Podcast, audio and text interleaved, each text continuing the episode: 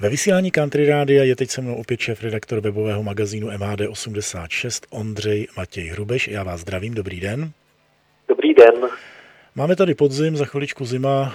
Ve vozidlech městské hromadné dopravy se začíná anebo také nezačíná topit. Co rozhoduje o tom, že nastoupíme do příjemně vytopeného vozidla nebo naopak do vymrzlého vozidla? Je to různé, každý dopravce řeší tu situaci trošku jinak. Asi nejčastěji to vychází z toho, jaká teplota je v ranních brzkých hodinách, než spoje vědou na tratě.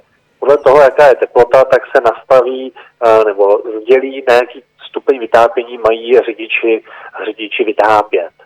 V některých ale městech je to tak, že o topení a o teplotě vozidlech i může rozhodovat řidič, to znamená, může reagovat i podle dne, jak se mění teplota, tak uspůsobit tomu teplotu ve vozidle. Co dělat, když tedy je ve vozidle zima anebo přetopeno? Musíme trpět a nebo máme nějakou možnost nějakého řešení? Ideální je ozvat se a požádat řidiče. Řidič by měl být ten, který by měl jako první vědět, že je něco špatně, že jsou lidé nespokojeni s nějakým pohodlím a komfortem v tom cestování.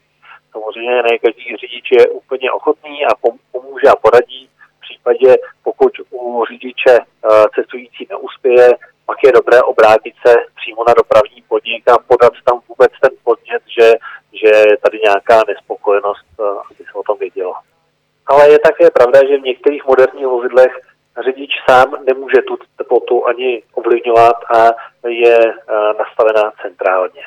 Tak to jenom, aby jsme věděli, že pokud nám řidič někdy eh, nemůže vyhovět, tak je to proto, že nemůže a ne, že nechce. Eh, za informace o teplotách v tramvajích, autobusech a trolejbusech děkuji šéf redaktoru webu MHD86 Ondřeji Matěji Rubešovi.